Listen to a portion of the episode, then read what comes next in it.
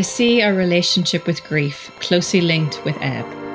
Grief itself is a withdrawing inward, a feeling of emptiness, a surrender to the murkiness, a sinking into what may feel like the abyssal depths of the ocean to be able to feel the fullness of our pain, the true measure of our love and loss. Like grief, ebb is not a state that is held in high regard or honoured much in our modern society of hyperproductivity and overstimulation. Never escaping our abundance, Lakota skier Conor Ryan said to me, has created a sickness and malaise. If the container is always full, you'll never value the work it takes to fill it. In nature and natural cycles, the ebb is as essential as the flow. It should not be mistaken for insulation, cutting yourselves off, or stagnation, which is what happens when we block or suppress emotions. Stagnant water has lost its vitality and life force, has become full of impurities, whereas still water is pure and calm, only appearing motionless because its waters run deep.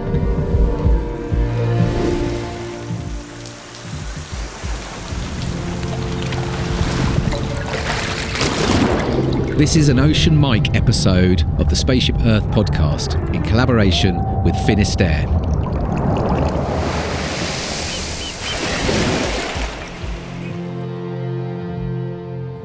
The story of Spaceship Earth is simple. We live on a life giving rock called Earth, hurtling through space.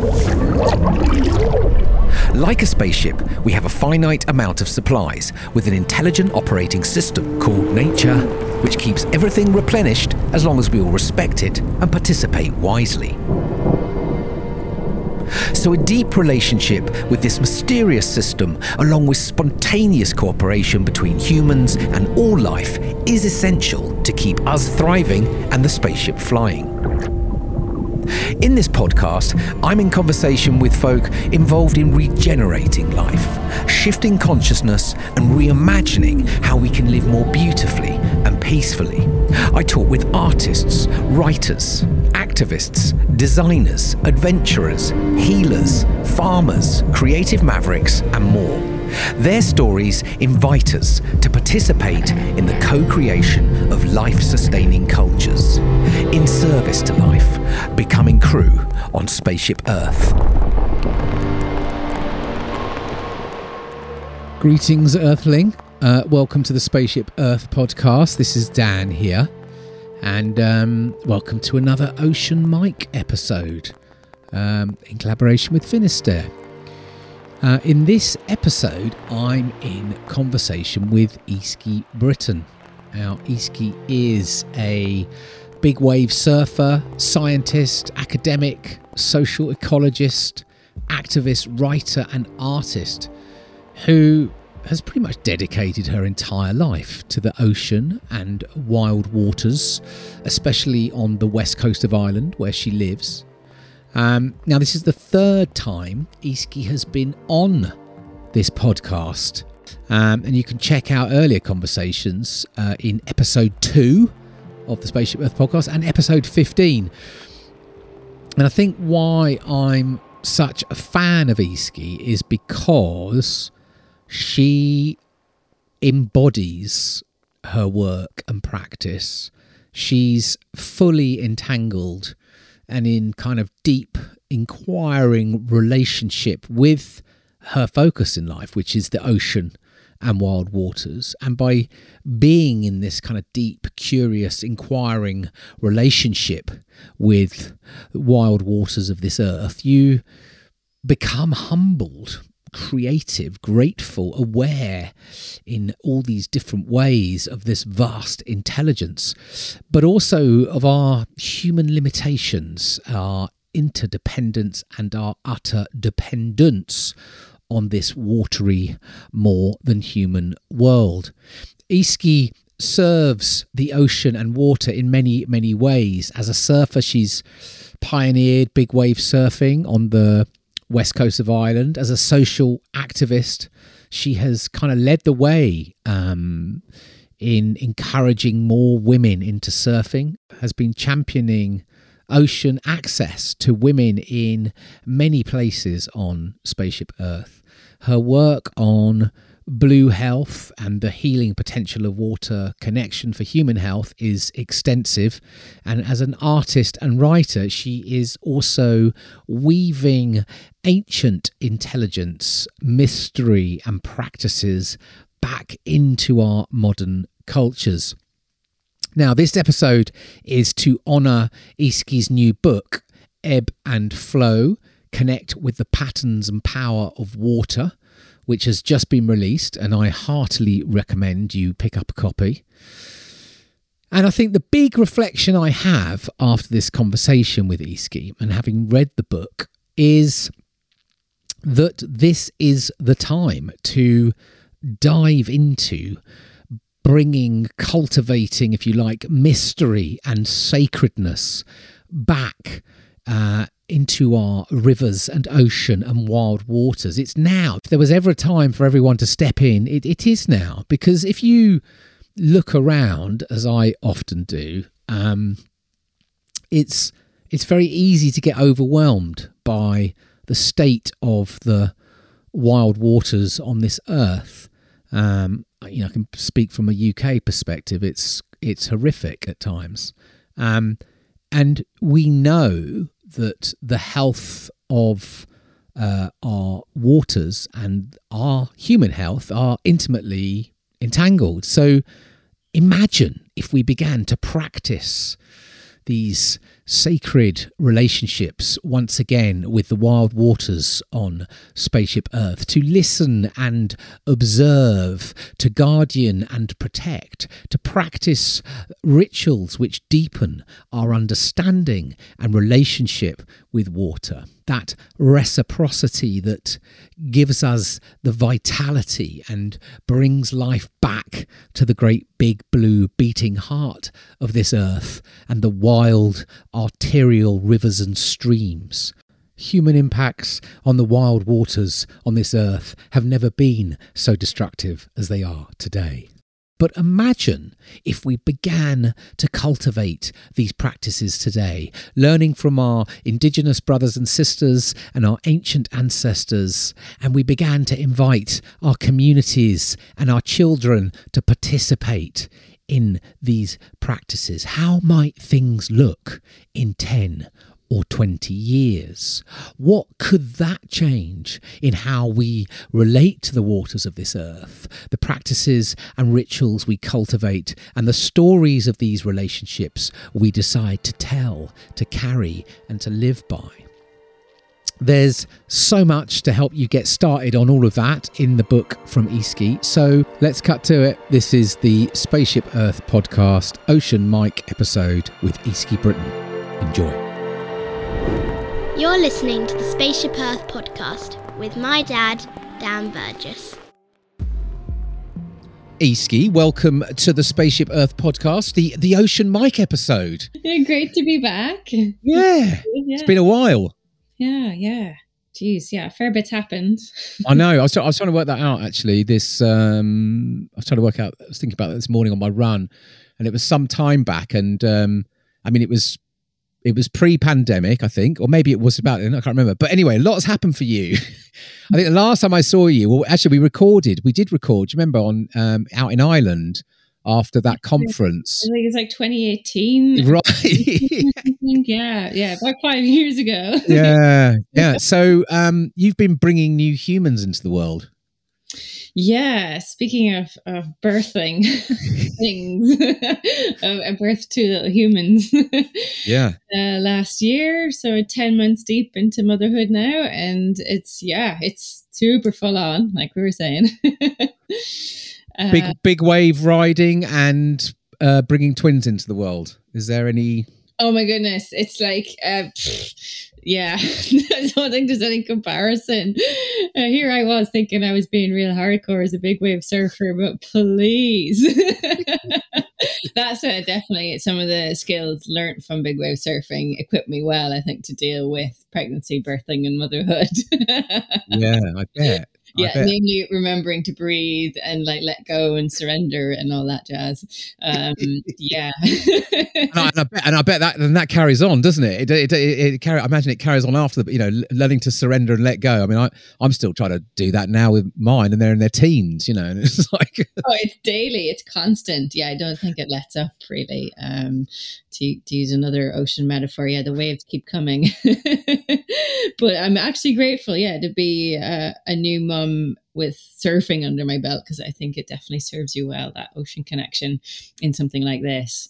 Um, well, for me anyway. and then I'm so grateful also. Like I, I'd be totally insane and batshit crazy right now if I didn't have that access to the ocean still. So I'm really lucky. We we've kind of re- relocated myself and my partner, so we're back home where I grew up in Donegal, surrounded by family, and we're across the road from the beach. So we're incredibly fortunate. Actually, where I learned to surf. So there's this lovely like kind of cyclical flow going on from one generation to the next. You know, we're uh, we're living where my dad learned to surf, or I learned to surf, and perhaps where um, these two little nuggets might um, learn one day too. Amazing. And have, have you? Um, have they? I'm guessing. I'm guessing they've they've got in the water? You got how quickly did you get? Did you take take them into the water? I'm curious. I'm curious. I think they've thrown them in the sea already, but you know, winter time in Ireland, I think definitely. I know the power of water experiences can also leave a pretty you know negative impression. Yes. So um, yeah, gently does it. Um, but yeah, we've been we've been in the pool, they've been swimming, they love the bath, and I'm excited for this summer. They'll you know they'll be one year old, starting to move around, and definitely introduce them more to the to the water then, and we see just see. Um, but every day we kind of we do this ritual where we wake up and we kind of greet the ocean. We look out the window and check the surf conditions, and I give them the whole kind of you know surf forecast and the rundown on what, what's going on out there for things. yeah, it all, it all goes off, doesn't it? That's the thing with with kids. You sort of enter these brilliant realms of uh, craziness in a good way. All the the imagination mm. starts to fire in. Uh, in beautiful ways. um, so we're here to talk about, obviously, to catch up and say hi, but to talk about your book, your new book, yeah. Ebb and Flow. Um, which I don't know if it will be. When is it coming out? Will it be out? I'm trying to work out when it'll yeah, be out by the time we really release soon. So it's it's out uh, April 11th. I mean, I've I've got a copy. I've been re- I've been f- reading frantically this week. oh, got a lot of see, see see the post-it, um, and uh, I mean, I love it, and I think it's like I, I want to, I want to. We're going to sort of dive into this, of mm. course, mm. and I guess for the purpose of this conversation, because there's you know it's ebb and flow, which I think is, tells us a lot well, yeah, there's there's there's some there's some clues in the invitation, I think, in that in that title, and I think we've, I guess, um, I'd love to know, yeah, you know, what this what the sort of birthing of this book was all about. Like, where did the where mm-hmm. did how did you weave all this together, and um, and then there's some parts of the book I'd love us to try and oh, dive oh, yeah. into, yeah. And, and as we said before, particularly like maybe yeah maybe sort of maybe sort of moving building on a lot of the connection explorations we've had in in other episodes because there's a you're you know you're you're pulling on you're weaving a lot of um, really really interesting stuff in this book. So um yeah over to you Easkey tell us where you know what how how did this happen? Why did it happen? Well it's it's so interesting i guess. I mean i started to write it before I became pregnant, but then a lot of it was was writing it like during this total transformation I was going through. So it was a very different experience to writing my previous book, Saltwater in the Blood, and then this one, like as as a writing process. I mean, I finished the manuscript um, on a Saturday, and thought, oh, I'll wait till Monday because I don't like sending work emails on weekends to send it to my my publisher. Um, and then my waters broke on the Sunday, and the, the babies arrived, the twins. So it was just this incredible kind of yeah, this yeah, I don't know. There was a lot of a lot of uh, energy going on, I think, in the universe at that point.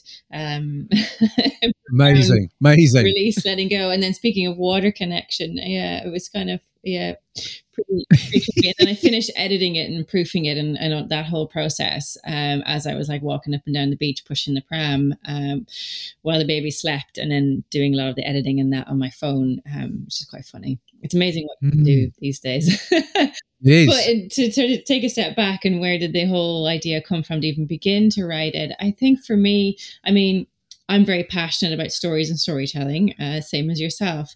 And one way, like on a personal level, it was a way for me to be to unpack even more the understanding of our changing human relationship with water in all its forms. So, as someone who's a you know a real self-proclaimed ocean lover, I've been so intimately connected with with the ocean, and especially, but then really wanting, I suppose, to both broaden and deepen that narrative and look at the I suppose, water in all its forms and shapes and all kinds of water bodies and really broaden my understanding of that as well. And then also begin to, as you say, weave together these different strands that have been activated in my life across also across so many different disciplines. So my training as a scientist, uh, you know, like a was a social ecologist looking at in particular blue health blue spaces blue mind that that whole area that we've talked about before mm. um, and then also for myself then my connection with water being so deeply um, spiritual, really, uh, through through my surfing and upbringing, but also then my own, I suppose, in Ireland, looking at the connection there through our connection with place and mythology. So that comes through in the book as well, and then also recognizing this transformative power of water. And I've just had I guess, the honor and privilege of connecting with so many other amazing folk who are working with water in all these various ways, like various water protectors and activists and scientists and even athletes. And so wanting to bring in their stories as well. And part of it was as a research scientist for so long in academia, um, trained to sort of think and write in a certain way. This was me breaking free, writing ebb and flow. Yeah, right. To adapt, you know, to become a bit more like water in my writing as well, and just to free flow with it way more. Uh, but also the challenge, I think, some of the dominant narratives within the science and within an emerging discipline like blue health. My concern was that it could start to also follow the course of the dominant system that's at play. Which again, although I'm I'm really advocate blue health, like connecting with water and its benefits for health and well being we run the risk, I suppose, depending on who's doing the science and the research and who's asking the questions, of water again just becoming this another commodity for our use, mm. using it for our health. We're turning it into a a pill, so to speak. Um, this, you know, nature connection, and a lot of the, I mean, the research it was so human centric, I suppose, and it, so it centered on our human experience, but didn't bring in the more than human or even the, the water itself as this mm, entity, mm. as, as or even something that was alive. Um, and so it was still, in some ways, a lot of the studies to date had felt really kind of reductionist in that way, if that makes sense. Yeah, yeah, hundred percent. And and also then there was I, I recognize that, but at the same time I also recognize this convergence happening. So the science is beginning to validate uh, and catch up mm. with, so to speak, which I talk about a lot in the book, the indigenous wisdom and knowledge that's been uh, there for so much longer, um, but mm. largely ignored and sidelined in in Western or or more contemporary modern science. Yeah.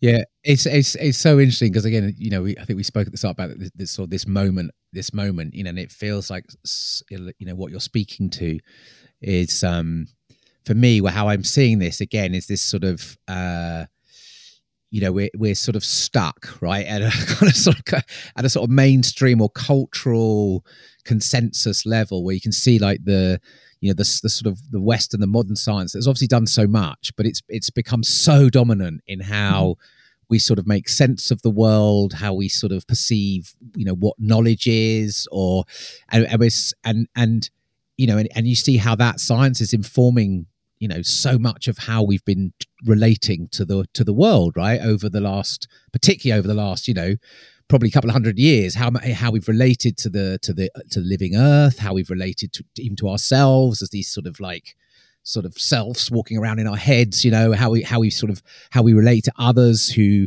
have different identities. You know what even our identity is based on. There's it feels like we're so stuck now at that limitation. And there's all this other knowledge all this other intelligence. Mm. like you say that has been you know either from from our fellow human beings our indigenous brothers and sisters our ancient ancestors who've kind of always um, had a, another i guess been very open to other forms of intelligence and other forms of knowing the world.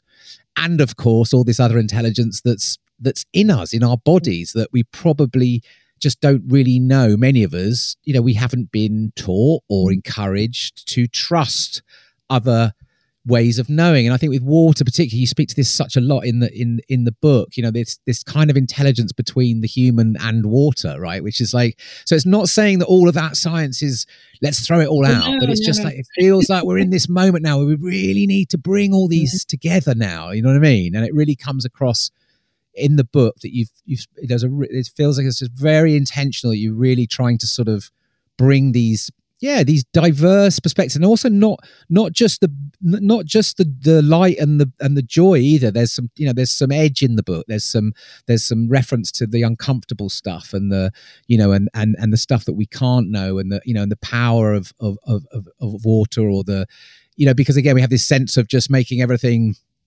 feel great for the human you know and actually there is there's there's also a lot of sort of there's difficult things that we that we're being called to work with at the moment. And so yeah i, I don't know but i just i just feel that there's this time is it feels like these these these different ways of of of knowing and relating have never been more important to sort of try and open up space for them to be to be really considered and explored and and worked with in a much more do you know what I mean? Less binary way I guess is what, what yes. I'm getting to. Yeah, like, that's exactly it and that's what I felt like in the world of sort of science and academia.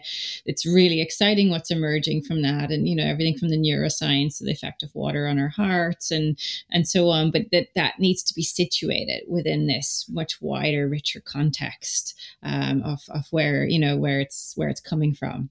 Um, and then also that it's yeah it's the weaving together of all these strands now, rather than creating more division.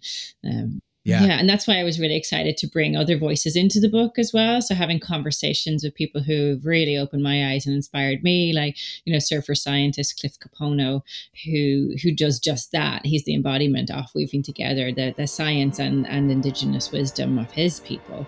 Um, and it's really exciting to see see that happening. So he's kind of, you know, creating new new stories through that, new ways of understanding our relationship with the planet. Um, as well as you know, Robin Wall Kimmerer, who I reference a lot in it too. And but those people, I guess, who straddle these what seem like disparate worlds, but in actual fact show us, uh, hang on a minute, they're speaking to each other. Yeah.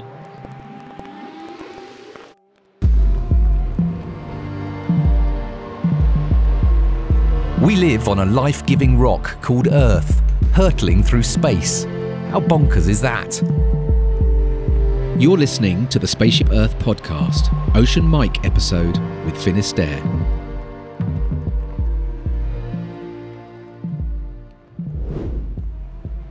Yeah, there's this kind of exactly this this sort of um, yeah, it feels like this again this moment for for more bridging to be going on, for more kind of like for helping us kind of see and connect across different ways of knowing and understanding the world. That feels so vital at the moment, just to sort of you know again that that can sort of you know help us sort of let, let go of the polarization let go of the binariness and just start to sort of consider you know, the complexity i guess because um there's a there's there you know and i think i mean sophie strand would say who's you know mm. also going to be guesting on the on the remix course with you as well but you know she would say we need to hold way more complexity at the moment. You know, there's a desire to again to sort of reductionize and simplify, and you know, um, to have a, a sense of like, oh, well, we under, you know, we can we can you know we can reduce it all to this, or we can find a universal truth, or we can you know, and it's like no, actually, that's kind of what's got us into all this trouble. so it's like, and what know. comes to me when you're saying that, because I think when people hear the word complexity, it kind of maybe there's this feeling of overwhelm. There's like this too yeah. muchness to it. But in actual fact, what I think what it requires is is also this acknowledgement, like to acknowledge what we don't know. mm. uh, yeah, and and to be with the unknown and also to acknowledge you know when we are bringing together maybe other other worlds and ways of seeing the acknowledgement piece is really important there as well of, of where this knowledge and understanding has come from and how it's mm. passed on. And and then also acknowledging water itself and and uh, all the other um, things people places others that we share this space with. Um, so that's something I, I, also learned too through writing the book and from others and, and kind of water mentors for me was the importance of that kind of acknowledgement piece yeah, and it and it and I guess you're speaking to this sort of you know need for humility and uh, um, but it's funny even on the complexity though isn't it because you know even in our bodies you know our bodies are these extraordinary complex mm. living things that uh, we probably don't think of as complex because sort of, we're sort of walking around often just you know but actually there's all of this complexity that's happening all the time yeah. that's kind of coming in and out of our bodies and around us and so there is something really um as we we like this term I like to work with is about you know working working more with mystery, mm-hmm. and I and I mm. recognise there's a there's a there's a there's a chapter in the book that speaks mystery. So maybe maybe we can we can go into that, yeah. but there's something about I kind of like that frame of mystery because, like you say, you know, complexity can feel overwhelming sometimes, but uh, or but actually mystery I think invites us to to sort of be okay with you know not knowing and actually there is maybe something there's an invitation with mystery to sort of to explore versus complexity which can feel you know mm. or crises which can feel overwhelming but um let's get into mystery because that's that's um that was it was really beautiful to to to sort of enter into that in the book and and bringing that dimension of of water and, and mystery in, into into the book. So can you give us a bit a, a bit of yeah where that's all come from and and maybe just help people understand what it what what you're speaking to? Yeah, I can. Well, I can read a, a small part from the chapter as well that would probably help explain it best. But so each chapter in the book is kind of dedicated to a particular dimension, aspect, or quality of water. Um, be you know ebb and flow, obviously connection, power, and mystery. Um, and I think mystery is when it comes to water. Um, it's such a powerful one because we, we still don't understand uh, water in all its complexity, even though it's it's the foundation of all life. But we can't even decide on you know where is where it's even come from, and right. and then it's just this yeah this, this fascinating, fascinating qualities to water, but also it's there and persists in all our mythologies across cultures. And there's often these common sort of patterns as well around our relationship with water that gets told in these stories, and that's happened throughout time, throughout time, throughout human history. Um, so I think there's there's a lot in that as well. Um, and then, as you say, the importance of of celebrating the mystery part to acknowledge the what we we don't know. Um, and and I think there the water holds that for us still, you know, and, and even and the ocean. But it's it sort of I raised the question in the book too: what happens when you lose that sense of mystery or wonder, or awe, as we start to like, you know, pull apart and liter- literally unravel all of our yeah. uh, systems and that we've left our kind of you know imprint or mark on on almost every, every part of it and every part of the ocean. And does it lose then because of that some of this mystery and wonder um, and what happens then to our our human imagination as a result? So all of that's in it too and i suppose the mystery chapter is heavily influenced by you know where i belong and my own sort of history and ancestry in ireland and that connection to place and even in the naming Easkey um, I've always been fascinated with that being named after you know a place uh, that comes from the Irish for fish with this famous salmon river and then that leads you into the one of our most powerful mythologies in in the sort of um, ancient Irish kind of makeup of stories is around Bradán Feasa, the salmon of knowledge. And so it was really interesting writing the book to learn a bit more about that as well, um, and how so much of our mythologies are centered around the importance of these place connections or honoring the sort of the wisdom of other species. Um, that you know that was already we already had that you know in our, our, our cultural understanding at some point is um it's, it's so interesting as you're speaking. I mean, well, there's two things going. First thing is I've it's rain it's raining here, and I'm mm. listening to the I'm listening to the rain drops on my studio roof, and it reminded me. You referred to I think it's it was a Robin Wall Kimmerer piece in the mm. book about the sound of raindrops falling through different trees and there's a sort of mute and I, have got an ash tree above me so it's like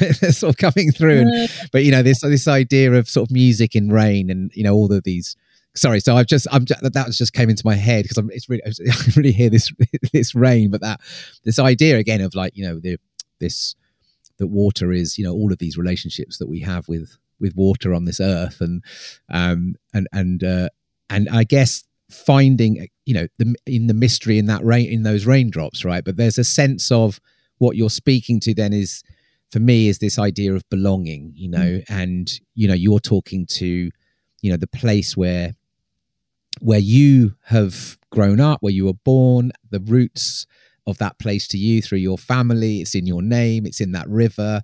There are the other beings in that river. And so you have this right extraordinary sense of belonging i guess. And it's so it's so interesting because i was with this uh you know a few weeks back with this lawyer Paul Powlesland, and we we were in East London embarking on this river Roding, really built up. I mean, really really difficult part of London. People living, you know, in just you know, it's massive motorway flyover and the river's polluted and you know you can you, you can't get access barely can get access to this place and we were talking about sacredness and belonging you know and this whole um, you know, we were talking about that idea that, you know, when you look back and you look at place based cultures or indigenous cultures, because effectively that's what we're saying, right? They're sort of, you know, it, to, to be indigenous is to be of a place, to, and there's a sacredness cultures that didn't have any form, and that's that word can be quite loaded for some people. I'm using it in the sense of like, you know, there is there is some form of reverence, there is a there is a, an understanding of the intelligence and um, uh, you know, um, of the more than human world and the fact that we have a sort of humble place within it. That's when I when I speak to sacredness. I guess that's what I'm speaking to.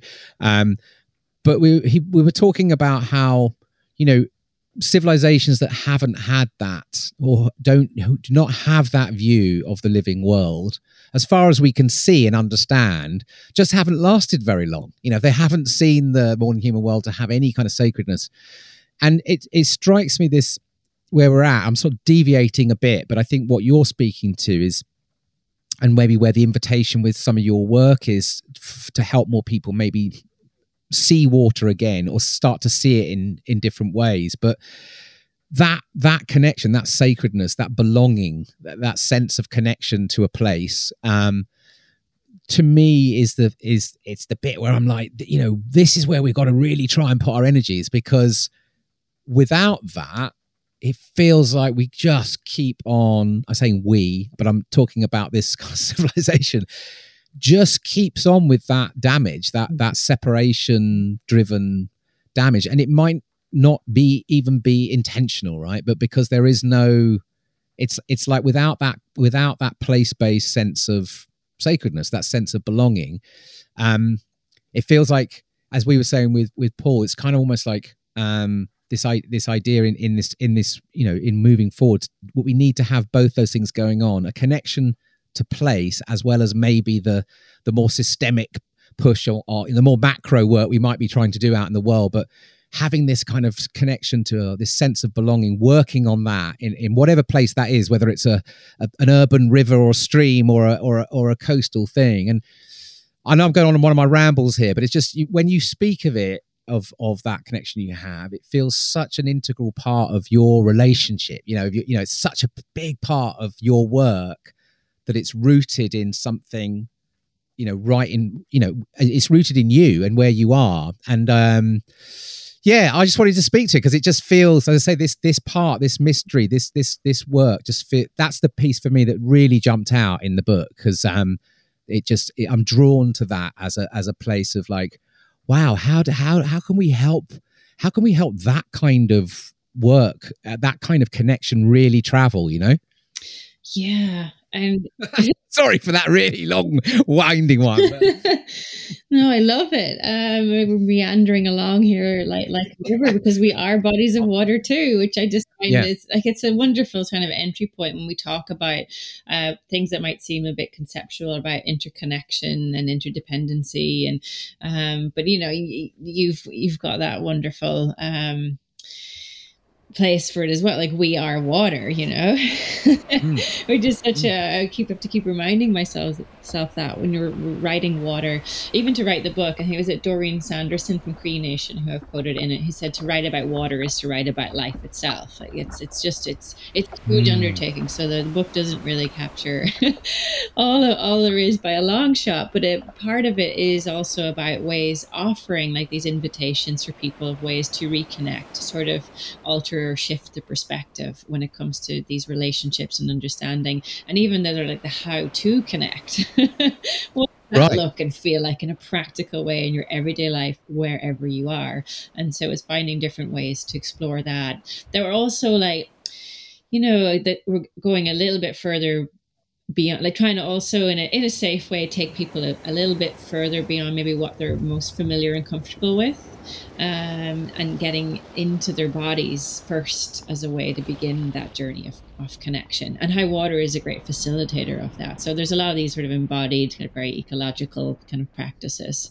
And for me i think that's that's foundational to doing any of this work that we're doing around that's necessary as well to work with with water and conservation and activism and, and so on um, really checking in with actually what, what place are we coming from with it? And then the energy that we bring i was really taken through writing the book. I learned a lot as well but the you know how the energy we show up with is also affecting the environment we're in and especially so with water and, and vice versa.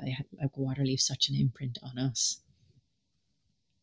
yeah, so it's it's um it was making me think as you're talking about um again this sort of uh you know the embodied nature and the and the sort of this time for working more with embodied practices because again sort of I, I see so much stuckness because this culture is in the head you know mm. and so we're we're trying to sort of find our way out of a lot of these crises but we're still trying to sort of think our way and talk our way through it. And and and and I th- and it feels like again there's just you know we're not we're not sort of we're not able to draw on what is this extraordinary other way of starting to you know understand what's going on and also what might be able to help us navigate as well. So there's kind of like you know and obviously there's again it's the dark and light. There's there's there's troubles that we're carrying in, as well in us and there's there's there's there's there's traumas there's there's confusion there's fear there's all kinds of things that our bodies are, are probably all holding in some way in this time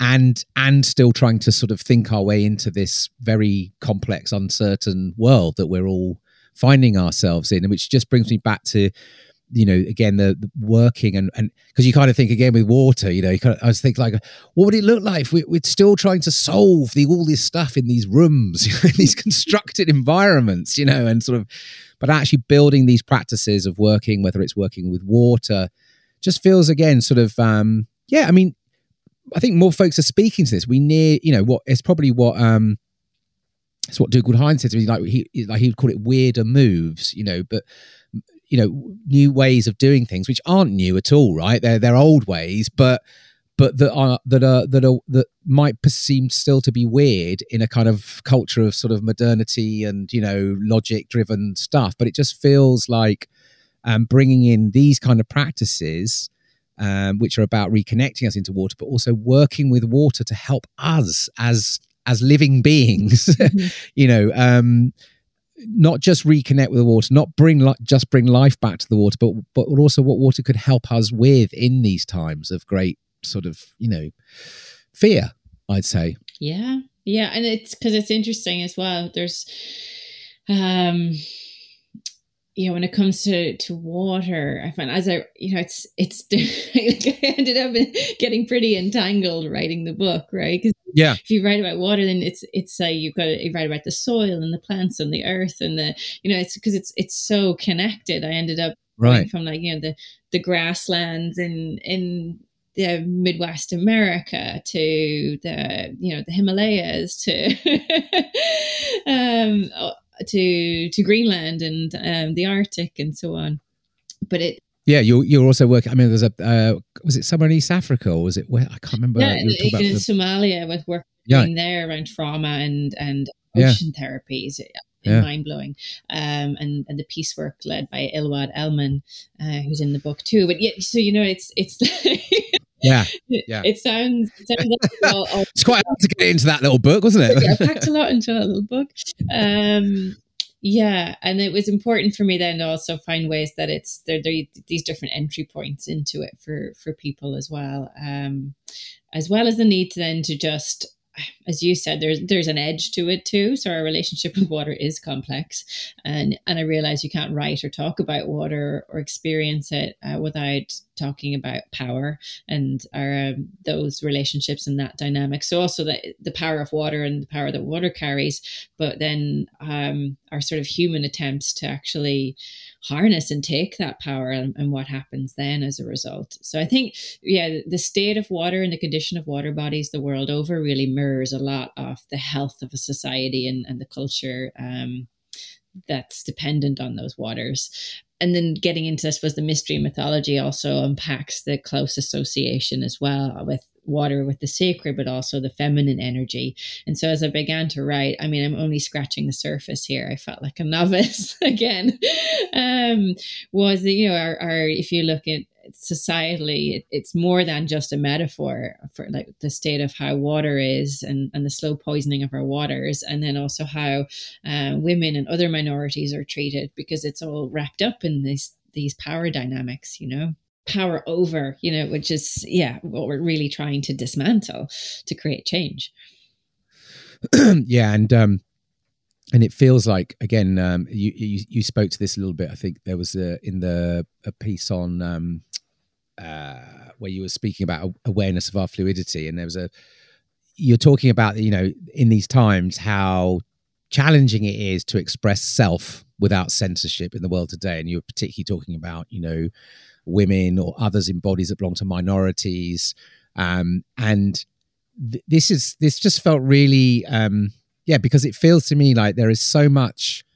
Uh, it's it's very it's very um, difficult for people to really express how they are feeling right now and how they might be wanting to um, reject these structures and systems of power, right? Because in some places it's I mean, you know, it's you'd be fearing for your life if you really spoke to how, and I don't. Again, it's just these, and you know, you talk about how some of the ways that water is helping to kind of um, I guess to process a lot of this of this stuff. But it, it struck me again as a you know sort of imagining ahead to a culture or cultures that yeah where we where we what would happen if we were working more with with you know with water with our our more than human environments to sort of and i know it's happening. I know that you know there are people everywhere working with this but you you know i often project into the future. I kind of i have a sort of an imagination well, what would it what would it look what would a what would a beautiful world look like you know? And you just sort of see how get a really strong sense how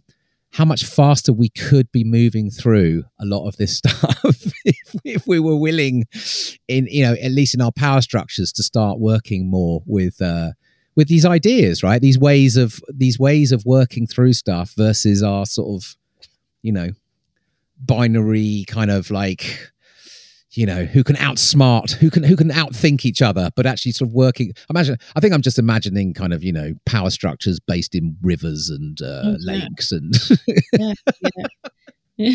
you know um yeah because and then you we've talked about so you know flow is is obviously very strongly associated with water and there's a lot been written on that but i think to a less, lot lesser extent than around ebb uh, yes. you know just as a surfer and talk we've talked a lot about cycles as well dan but the you know with the ebb and flow of tide wax and wane of the moon you're very just aware and then living in this part of the world with the seasonal shifts that we still have um so there's yeah, a lot of the book is looking at the, I suppose, the meaning and understanding of those ebb states um, and the importance of them in a, you know, in a society that tends really not to honor them. And so when I talk about the ebb states, it also bring opens up space then to talk about the grief and loss and, yeah. and trauma, as well as as the the healing and, and everything else.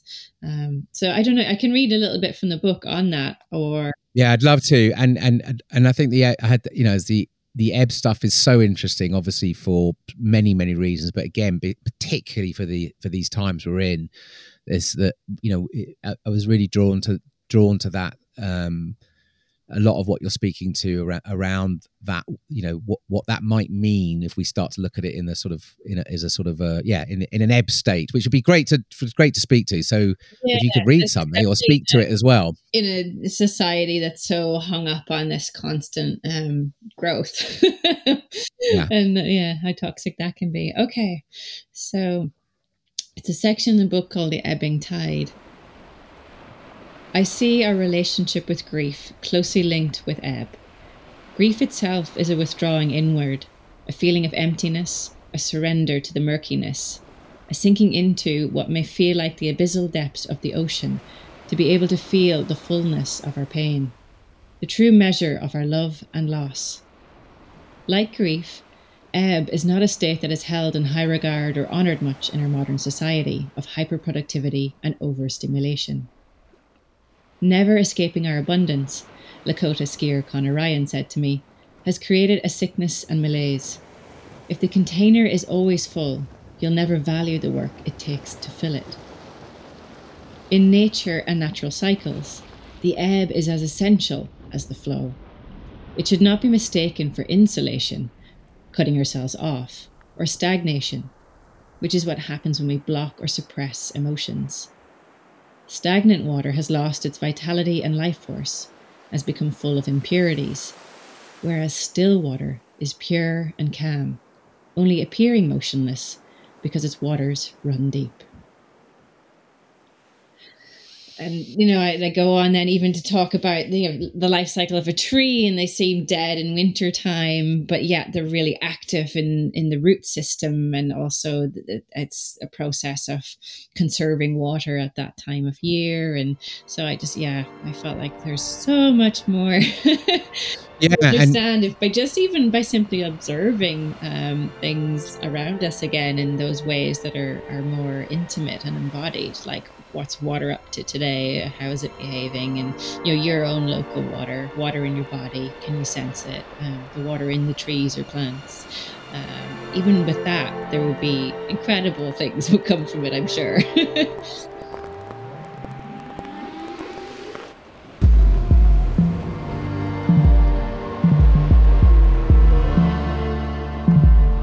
You're listening to the Spaceship Earth podcast with my dad, Dan Burgess.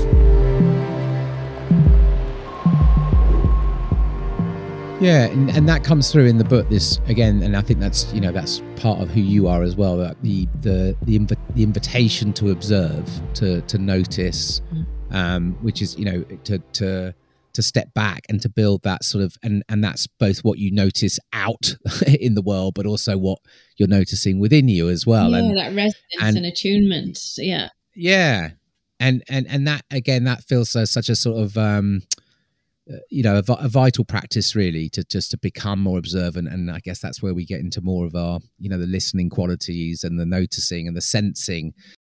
There was something else you wrote in the greek uh, you know which in this whole piece on ebb and i guess the other the other thing for me i'm seeing a lot with this idea of endings at the mm. moment. You know i guess sort of as we sort of think about endings of all kinds of stuff right? Ending endings of, of, of, of, stories that maybe we've been carrying and you know endings of behaviors and and, and beliefs that maybe we've been we, that we've had and endings of you know how important humans are in all of this. All these kinds, all these kinds of things are sort of almost you know inviting us to sort of get get much better at or uh, you know um you know attending attending more to to to the, to the endings and also understanding that which I think is a bit what you're speaking to with with Ebb is like it doesn't it's, it's, endings aren't finite. There are there are new there are new beginnings that come no, but but they're yeah. yeah yeah. but there's something in in learning to be much more attentive to to to to endings and uh and and how they that can actually be really generative. And you know again there's all sorts of energy and um, nutrients in in uh, in sort of uh, you know being okay and noticing the endings of things. And you and there was a there was actually a line in the in the book at the end of the Ebb chapter, which was um, you wrote from Canadian writer Toko-pa Turner. Mm-hmm. And, and and he said grief okays and essentials the role in our coming undone from previous attachments. It is the necessary current we need to carry us into our next becoming, which I loved. It's just like, Yeah. because there you go, right? It's like it's part of an evolutionary, ongoing. You know, it's part of the flow, right? Without, without, without the, without that, it's impossible really to sort of authentically eh, keep keep flowing. I guess in some way. Yeah, I, I love that line from Toko-pa Turner. Um, so yeah, I did a lot of a lot of. And when I write a book, I think I spend more time reading. Than, um, so it's a real reflection of what I've been ge- digesting as well within my own thought process, whatever comes out in the book. Um, yeah, and, and more more than once in the book, actually, I do. I end up I write a lot about um, those kind of endings and loss and um, yeah, the ending even of, of love, the life of loved ones, and those as as rites of passage and transformation. Um, so it was really interesting to dig into that too. So there's a lot in the and there's what the you know as ever with your work there's love there's beautiful invitations to the reader um so each chapter you know you, you you're always offering up practices and invitations to the reader to um yeah to work i guess to, to sort of play and work and explore with, with what you're speaking to which i think is always um yeah really generous and just feels again really really really vital. And uh, you know me i'm always really interested in um i'm increasingly interested in at the moment in places and particularly places that don't have that obvious connection to the ocean you know like the the, the cities the the places where so many of us are living. Um but also seeing this kind of i mean you speak to um there's a piece you speak to on um, river, river guardianship which is some, so weird you know it's like you can go forever and not hear something and suddenly i'm hearing that everywhere at the moment. Just like it's like, do you know what i mean? It's like what? How is everyone's talking about river guardianship? Yeah, it's amazing to see it um, kind of growing as well. So the book, it I guess one of the most common questions I get asked when I'm, I'm speaking, and then obviously saltwater in the blood was much more ocean focused and around surfing. Um, but it, but then is is about how well how can I connect with water if I don't live near near the sea? So there's that assumption that the ocean is again this uh, away place for most people, whereas you and I know it's with us and we have this intimate connection with it all, all the time. And every time you know every second breath we take, as as you always remind us as well. That um so i wanted every every kind of invitation and activity kind of in the book is is should be doable for anyone wherever they are um is kind of how i wanted to approach it um because we can't live for very long or very far away from water in in some shape or form so I would hope most people can access that, but even even with the water within our own body. So a lot of it just comes from that, with working with where you are, with what you have, and really wanting to recognize that too, uh, as well as the privilege of having the sea on my doorstep but to open it up then so that it doesn't seem like it's something that's inaccessible you know? And and then even to shift i had a lovely conversation recently with a, a water walker and water protector uh, marianne Cabeyose from uh, turtle island. She's an anishinaabe uh, living in Canada at the moment, but she learned from Josephine Mandamin's work, who I write about in in the book, um, who started those like great Earth water walks around all the, the Great Lakes in in Canada to really wa- raise awareness about the state of the water, but also its sacredness, and then to begin to understand um, how the water is, you know, and and tap into that. So and that that for me, they you know the the Anishinaabe and, and Josephine mandamin and and those women were really the pioneers of that kind of um, I suppose guardianship of the water.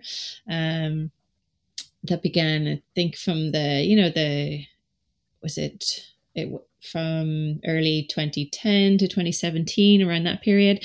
And then this whole movement yeah around river guardianship is fascinating too right? Because it's it's nearly something that seems to be more visible when it comes to say protection around trees and forests in a way when we think about place because they tend to be fixed in place and we have stronger attachments. Where somehow with water I, I wonder is it a case because it's it's it's so in a way impermanent and, and it's moving through space and place and the character of it's changing all the time how does that affect our relationship with it and, and attachment?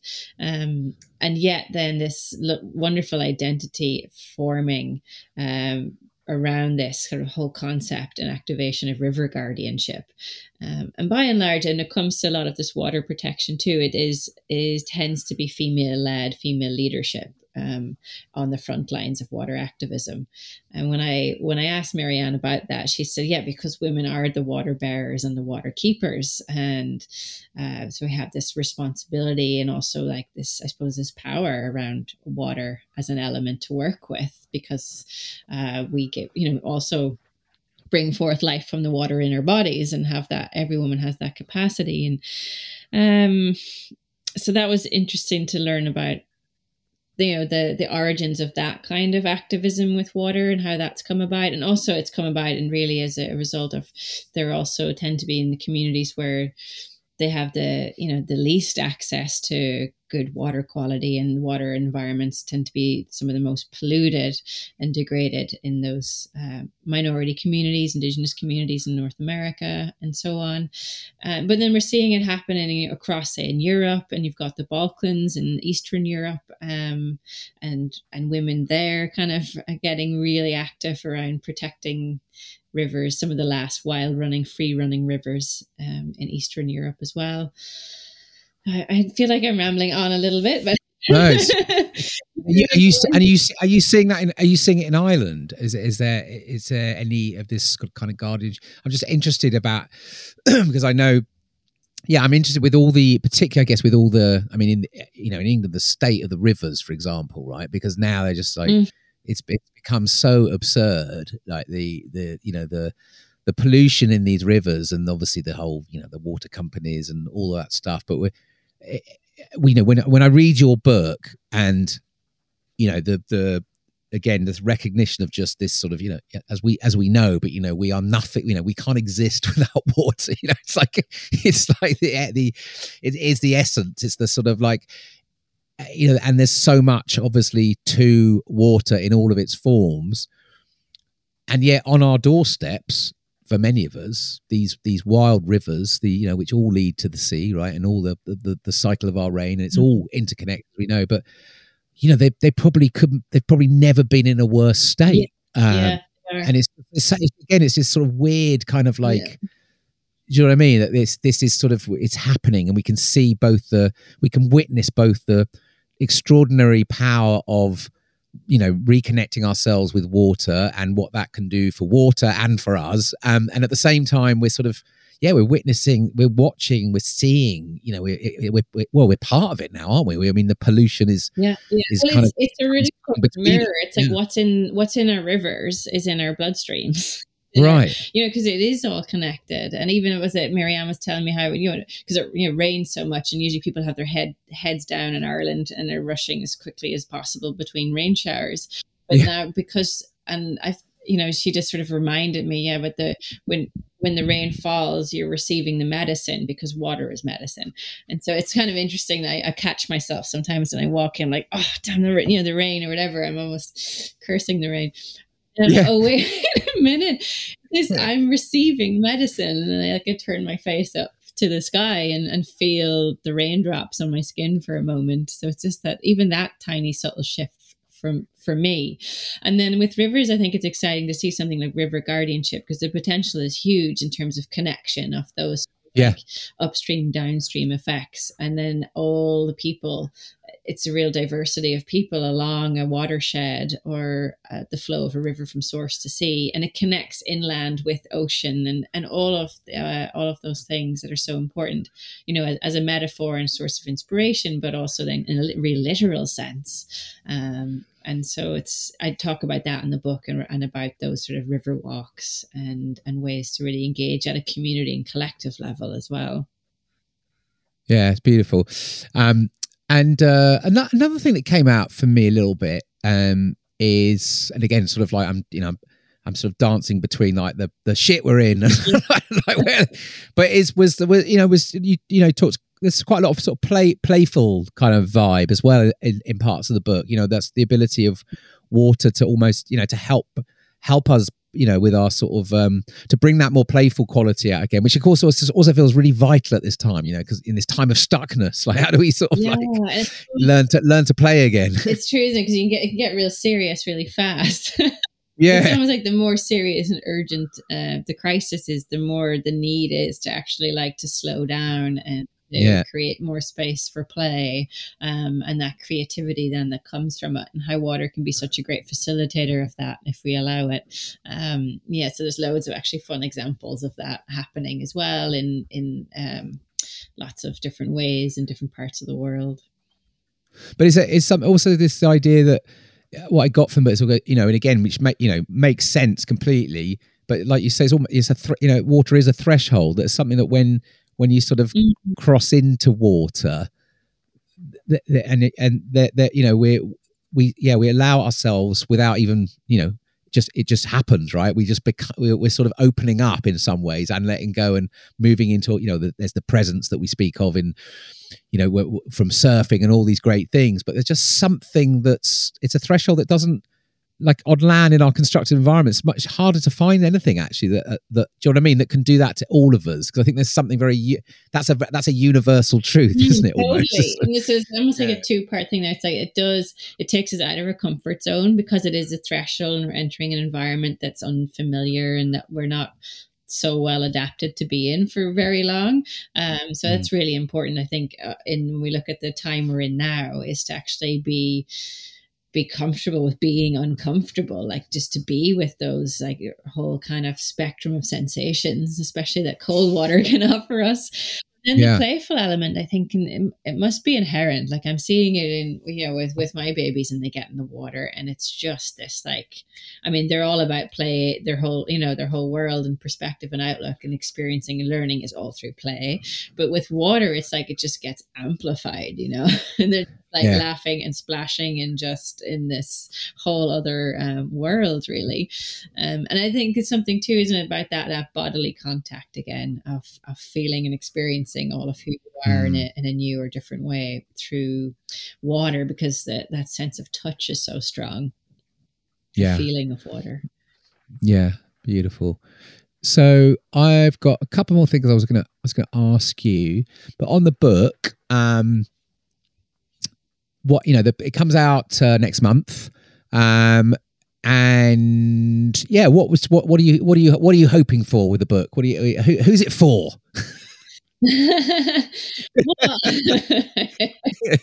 Everyone. everyone of course yeah obviously people are going to be any any connection with water or interest in it will, will probably pick it up um and it will definitely take you on like a, a deeper dive in terms of understanding our connection with water and what it can do for us and what we can do for it. So that reciprocal Mm. kind of relationship. Um but i would hope yeah it, it would also be a lovely invitation for people who are are just interested in maybe starting that journey even when it comes to looking at that whole area of say nature connection and so on.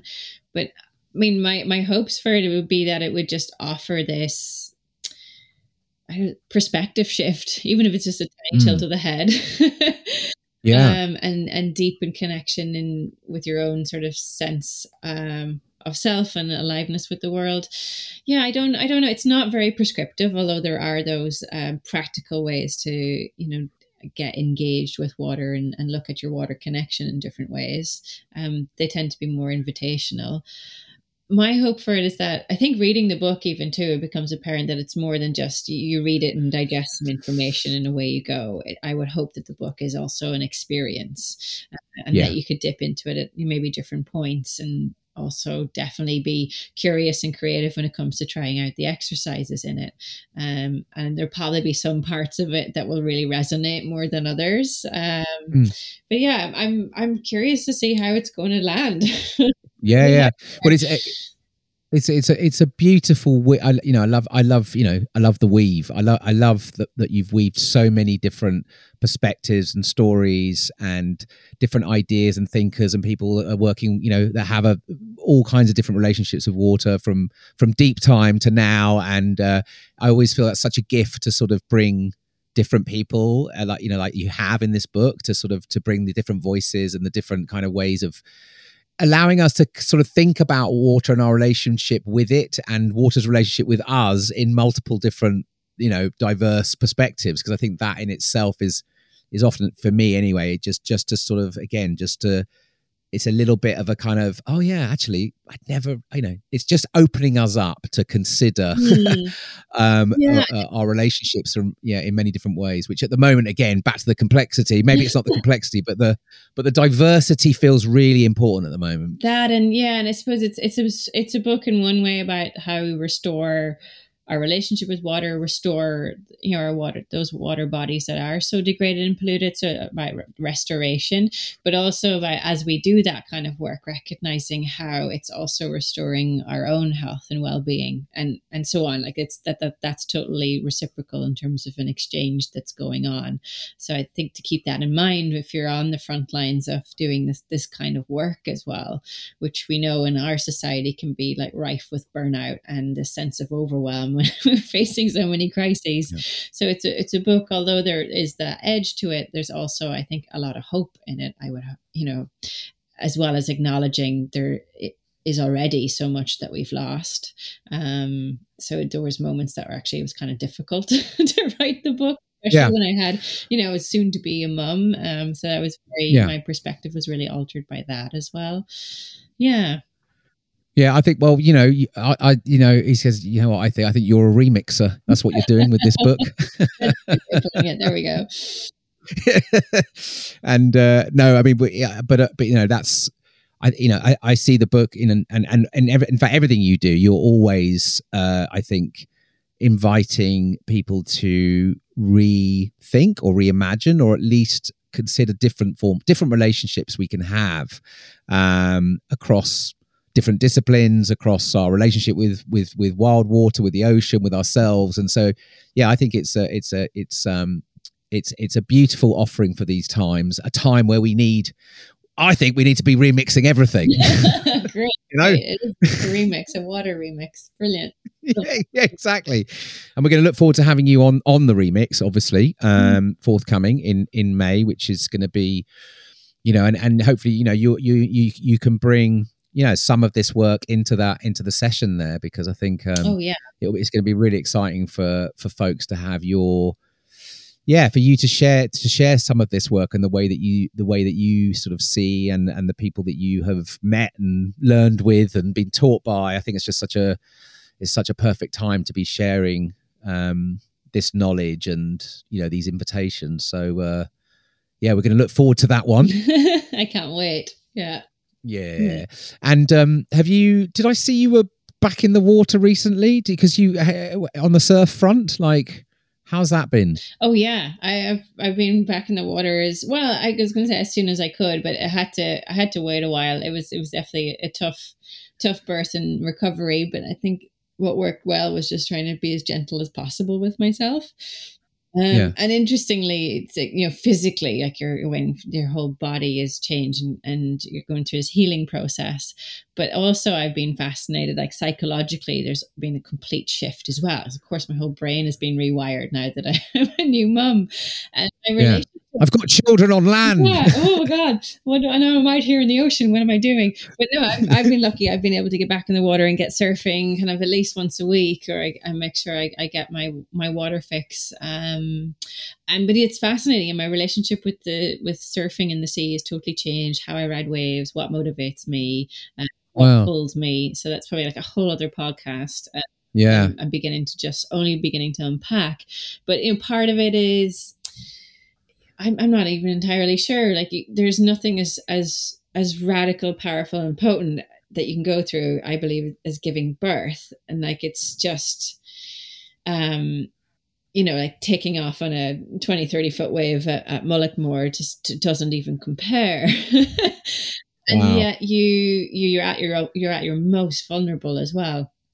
And so in one way you kind of think well should be totally invincible after that and and super resilient in some ways you are. But also there's this connection even when i was pregnant where i'm surfing for more than just myself like you're already connected to two other or beings and it's the same now when i'm surfing i'm i have this consciousness that it's it's less about the individual and the ego. Um, and I'm less drawn to those put to put myself in those risky situations or to go chasing waves or to, you know, that kind of push energy. Much more now about like going to i suppose i do it for my own therapy. Mm. um, my own state of mind. But it's funny because actually i've had moments now of greater flow than i've had before. This different connection with my body i wouldn't say it's better or worse but it's changed. Um, yeah and so it's yeah I'm, I'm really curious to see how that evolves Beautiful. It's like it's like me, the old dad longboard. I'm like, let's it's it's it's it's it's, it's above four foot. I got three kids. I can't get out there. Uh, so. yeah, I definitely am looking for fun, pleasure, and play. I get myself. oh, beautiful. So listen, um, thank you for for uh, for this time. I'm excited for this book to come out. I'm excited for this. Uh, to have you on the uh, on the remix. I'm excited just to yeah to see see this water work travel now. It just, you say, it feels on, on so many fronts. We're just, you know, it feels like we have so many beautiful things to to help us and guide us through these times. So as much as there's the the overwhelm and the complexity, we've probably never had, you know, more kind of ways and support and communities and connections to sort of really to really sort of allow ourselves right to sort of you know you know know the world differently and know each other differently. And this this feels like a really uh this feels like a really um, important and beautiful addition to the to the to the to the to the, the sort of the emerging uh, generous toolkit of possibility that is uh, that is the so yeah so thank you for that water remix a toolkit of possibility and emergence and so connect with the patterns and power of water. Oh thanks dan. It was lovely to sort of yeah riff on that. And yeah i really enjoy these conversations yeah, and just I, I guess just one whether you could leave our listeners maybe with one one invitation. You know, this idea you know we we riff on in the podcast of becoming crew, stepping into service, finding your finding some ways to sort of bring bring life back to the world around you. Is there is there something you could a little mission or a little provocation or an invitation that you could offer up our listeners to sort of maybe uh, mm to go and play with? Yeah, well, because there's a lot of exercise in the book, so maybe I can pull from that. Um, I really liked, you know, there's invitations to journal and reflect there, but there was a talk I listened to by Dr. Kelsey Leonard. Um, her TED talk is amazing. Um, and in it, she talks about she's a water protector and, and lawyer, and she talks about water rights a lot, but she kind of reminds us to ask ourselves each day, what have I done for the water today? So just that that check in even. Um, and then maybe to leave, I think maybe what feels most appropriate now is this i write about this practice for water reciprocity. So to talk about what, what does that even look like to be reciprocal in our relationship with water? And because so there's such a popularity around things like going sea swimming and all the benefits of these sort of blue space activities and surfing and which is great. But i even noticed that the how i approach my surf like the intention and energy i'm bringing into the water will alter my will completely affect my experience. And I think it's to do with this. Um, and I had great conversations with Cliff Kapono about it. So in, in the book, I write that how before entering the water, especially if it's for our own kind of recreation or leisure to bathe, swim, or play, uh, or even to take water to for to drink or wash with, uh, I offer these kind of five steps to improve the feeling of connection between your body and water before we do that. Um, so the first is to sense and observe the energy of the river, lake, sea, or surf before rushing out there, or the water in your in your vessel in your cup. Acknowledge the water by name and share why you have come. Third, deepen and slow your breath. So extending your exhale to release any tension in your body, allowing yourself to become soft, more like water and four to seek the blessing of the water in which whichever form feels good. So one example would be I kind of always sprinkle water on my forehead, almost like receiving a sacrament um, before or as I'm entering the water. Um, I nearly do it now just without noticing, uh, but it kind of helps me attune my physical body to the qualities of the water too. Um, and then finally, uh, you may wish to make a small offering uh, in return. So that could be sometimes I, and I do like with seashells or pebbles arranged um, on the t- on the shoreline before you leave, um, doing a, your two minute beach clean or offering a prayer or song to the water before you leave. Beautiful. Thank you, Easkey. Thank you. Um, yes. Well, I'll see you. Uh, I'll see. I'll see. I'll see you on the remix in a few weeks. I'll go rescue my uh, amazing mum and uh, take over my own mothering duties. So. Yeah. Speak to you soon. Bye. Bye.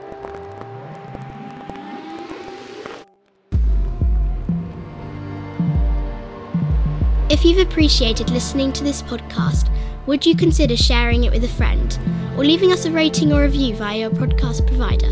It helps more people to find us and we'd be most grateful. Okay. Um, I hope you enjoyed that conversation with Easkey. Um, what an amazing human Easkey is. Uh, get yourself a copy of the book for sure, for sure, and begin those practices. Um, and you know maybe maybe get a posse together and start to guardian some wild waters near you. Start to uh, get to know this more than human watery world. Who else lives there? What are the patterns and rhythms of these places? How might you begin to entangle yourself in new watery ways bringing life back to people and places, building those deeper relationships with the water and ocean. So we begin to grow life sustaining cultures and communities. So, if you enjoyed this conversation, please do give us a share, give us a cheeky review, leave us a comment, send us a mail. Uh, we love to hear from you, and it means a lot to get some feedback. We love it, and it uh, it helps this whole thing tick. Right, the energy. Uh, we're all part of this. All part of this podcast. Right, we're all sort of entangling ourselves in different ways with it.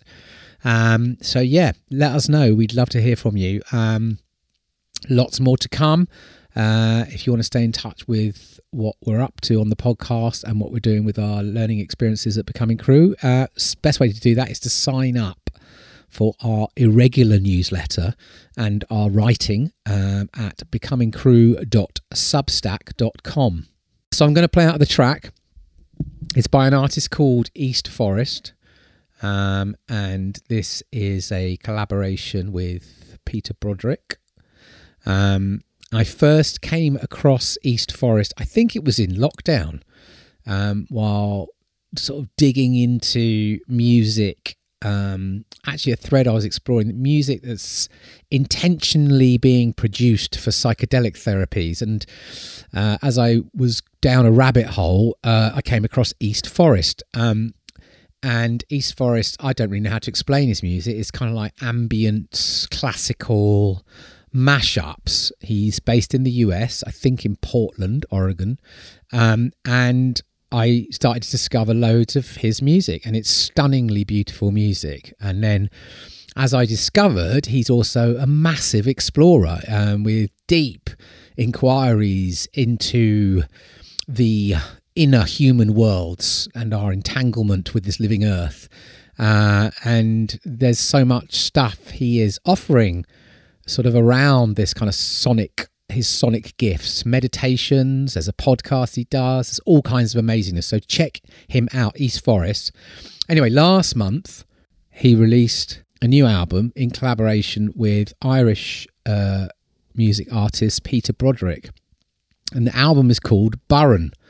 Uh, and it was recorded, uh, I believe, uh, during a week uh, that they spent together out on the landscapes of the Burren, which is uh, on the west coast of Ireland. I've actually been to the Burren, not only literally explored a part of it for about half a day. Um, and it's not that far from where Easkey is. So um, yeah, it's a it's a really beautiful album. Um, and this particular track is called Landscapes, and it just has sort of like got stuck in my head over the last few weeks. Um, dig into it, listen into it. It's um, you can you find your way into it. It's um, There's a lot going on. It's very alive. Um, but definitely check out uh, check out uh, East Forest. Check out this collaboration, um, Burren, and yeah. Um, until next time, peace and out. This podcast is created in service to life for you. It takes time, funds, and energy to make. If you'd like to contribute to the running costs, you can donate the price of a cuppa or a pint. Find the link on our website. This podcast wouldn't exist without the following crew Charlie Shred, Audio Jedi, Seaman Home Burgess, Engine Room, Willow Burgess, Jingles.